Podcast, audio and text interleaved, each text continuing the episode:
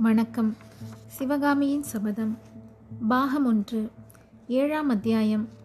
நிலாமுற்றம். ஆயனரிடமும் சிவகாமியிடமும் விடை பெற்று கொண்ட பிறகு மகேந்திர சக்கரவர்த்தியும் மாமல்லரும் குதிரைகளை திருப்பி அதிவேகமாய் விட்டு கொண்டு போய் அரண்மனையை அடைந்தார்கள். அவர்களை கண்டதும் அரண்மனை வாசலில் காவல் புரிந்து கொண்டிருந்த வீரர்கள் வாழ்க சக்கரவர்த்தி பெருமான் வாழ்க! மாமல்ல மகாவீரர் வாழ்க! என்று கோஷித்துக்கொண்டு அவர்களுக்கு வணங்கி வழிவிட்டு நின்றார்கள். காவலர்களுடைய வாழ்த்து ஒலியுடன் அங்கே வரிசை வரிசையாக நின்ற குதிரைகளின் கனைப்பு ஒலியும் சேர்ந்தது. அரண்மனை முன்வாசலை தாண்டி அவர்கள் உள்ளே நுழைந்ததும் அங்கே இருந்த விசாலமான நிலா முற்றத்தில் வீரர்கள் பலர் அணிவகுத்து நிற் நிற்பது தெரிந்தது. சக்கரவர்த்தியையும் குமார பல்லவரையும் கண்டதும் அந்த வீரர்களும் ஜெயகோஷம் செய்தார்கள். எல்லோருக்கும் முன்னால் நின்ற ஒருவர் மட்டும் தனியே பிரிந்து முன்னால் வந்து பணிவுடன் நிற்க சக்கரவர்த்தி அவரை பார்த்து சேனாதிபதி தூதர்களுக்கு எல்லா விஷயமும் சொல்லியாகிவிட்டதா? புறப்படுவதற்கு ஆயத்தமாய் இருக்கிறார்களா என்று கேட்டார். ஆம் பிரபு. எல்லோருக்கும் சொல்லியாகிவிட்டது. அவர்களும் என்னென்ன திக்குக்கு செல்ல வேண்டும் என்றும் தெரிவித்து விட்டேன். எல்லோரும் கிளம்ப ஆயத்தமாய் தங்களுடைய கட்டளைக்காக காத்திருக்கிறார்கள் என்று சேனாதிபதி கூறினார். சக்கரவர்த்தி நரசிம்மவர்மரை பார்த்து குழந்தாய் உன் தாயார் கவலையுடன் இருப்பாள்.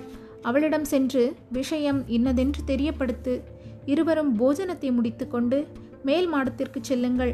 இந்த தூதர்களை அனுப்பிவிட்டு நானும் அங்கு வந்து சேர்கிறேன் என்றார். வெகு காலமாக சமணராய் இருந்த காரணத்தினால் சக்கரவர்த்தி இரவில் போஜனம் செய்வதில்லை. சைவரான பிறகும் அவர் இரவில் உணவு அருந்தும் வழக்கத்தை மேற்கொள்ளவில்லை. ஆகட்டும் அப்பா இதோ போகிறேன். ஆனால் எல்லா படைகளும் வந்து சேரும் வரையில் காத்திருக்க வேண்டுமா? ஆயத்தமாய் இருக்கும் படைகள் உடனே போருக்கு புறப்படலாம் அல்லவா சக்கரவர்த்தி புன்னகையுடன் அதை பற்றி யோசிக்கலாம் குழந்தாய். நீ இப்போது தாயாரை போய்ப்பார் என்றார். மாமல்லர் போன பிறகு மகேந்திரர் சேனாதிபதியை பார்த்து கலிப்பகையாரே தூதுவர்களிடம் சொல்லி அனுப்ப வேண்டிய செய்தி இது. தொண்டை மண்டலத்திலும் சோழ மண்டலத்திலும் உள்ள ஒவ்வொரு கோட்டத்திலும் ஆயிரம் வீரர் அடங்கிய படைகளை திரட்டி ஆயத்தமாய் வைத்திருக்க வேண்டியது. மறுபடியும் செய்தி அனுப்பிய உடனே படை புறப்படச் சித்தமாய் இருக்க வேண்டும். நான் சொல்வது தெரிகிறதா? என்றார். தெரிகிறது பிரபு. கோட்டையை பத்திரப்படுத்துவதற்கு வேண்டிய ஏற்பாடுகள் எல்லாம் செய்தாகிவிட்டதல்லவா?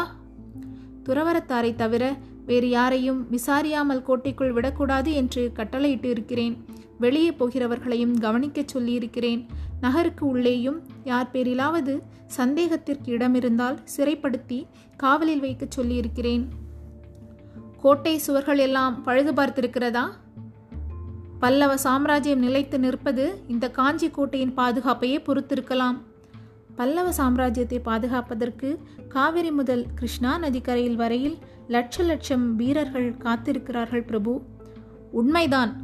ஆனால் அவர்கள் வெறும் கையினால் சண்டை போட முடியாது அல்லவா?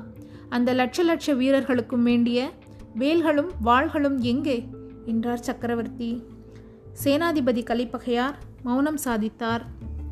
கீழே சோழ நாட்டில் வாளும் வேலும் நன்றாய் செய்வார்கள் போல் இருக்கிறது. யானை மேல் எறியப்பட்ட வேலை நீர் பார்த்தீரா? இல்லை பிரபு.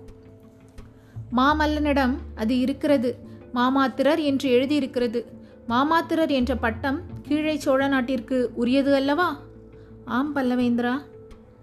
இந்த வேலை எறிந்தவன் கீழே சோழ நாட்டானாய்த்தான் இருக்க வேண்டும்.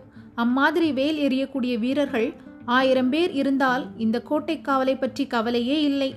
பல்லவ சைனியத்தில் எத்தனையோ ஆயிரம் வேல் வீரர்கள் இருக்கிறார்கள் பிரபு. அந்த வேலை எறிந்தவன் ஆயிரத்தில் ஒரு வீரன். அவனை அவசியம் கண்டுபிடிக்க வேண்டும். சேனாதிபதி மௌனமாக இருந்தார். இன்னும் ஒரு விஷயம். காவி துணி அணிந்தவர்களை பற்றிய கட்டளையை மாற்ற வேண்டும். ஆயனரையும் அவர் மகளையும் பார்த்துவிட்டு நாங்கள் திரும்பிய போது ஒரு சந்தின் முனையில் ஒரு புத்த பிஷு நிற்பதை பார்த்தேன். சட்டென்று அவர் நிழலில் மறைந்து கொண்டார். கட்டளை என்ன பிரபு?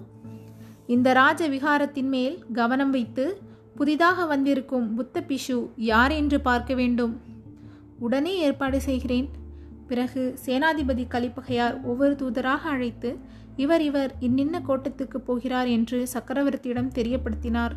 தூதர்களை தனித்தனியே சக்கரவர்த்தியை வணங்கி விடைபெற்று கொண்டு தத்தம் குதிரை மீது ஏறி விரைந்து சென்றார்கள். இத்துடன் ஏழாம் அத்தியாயம் நிறைவடைந்தது.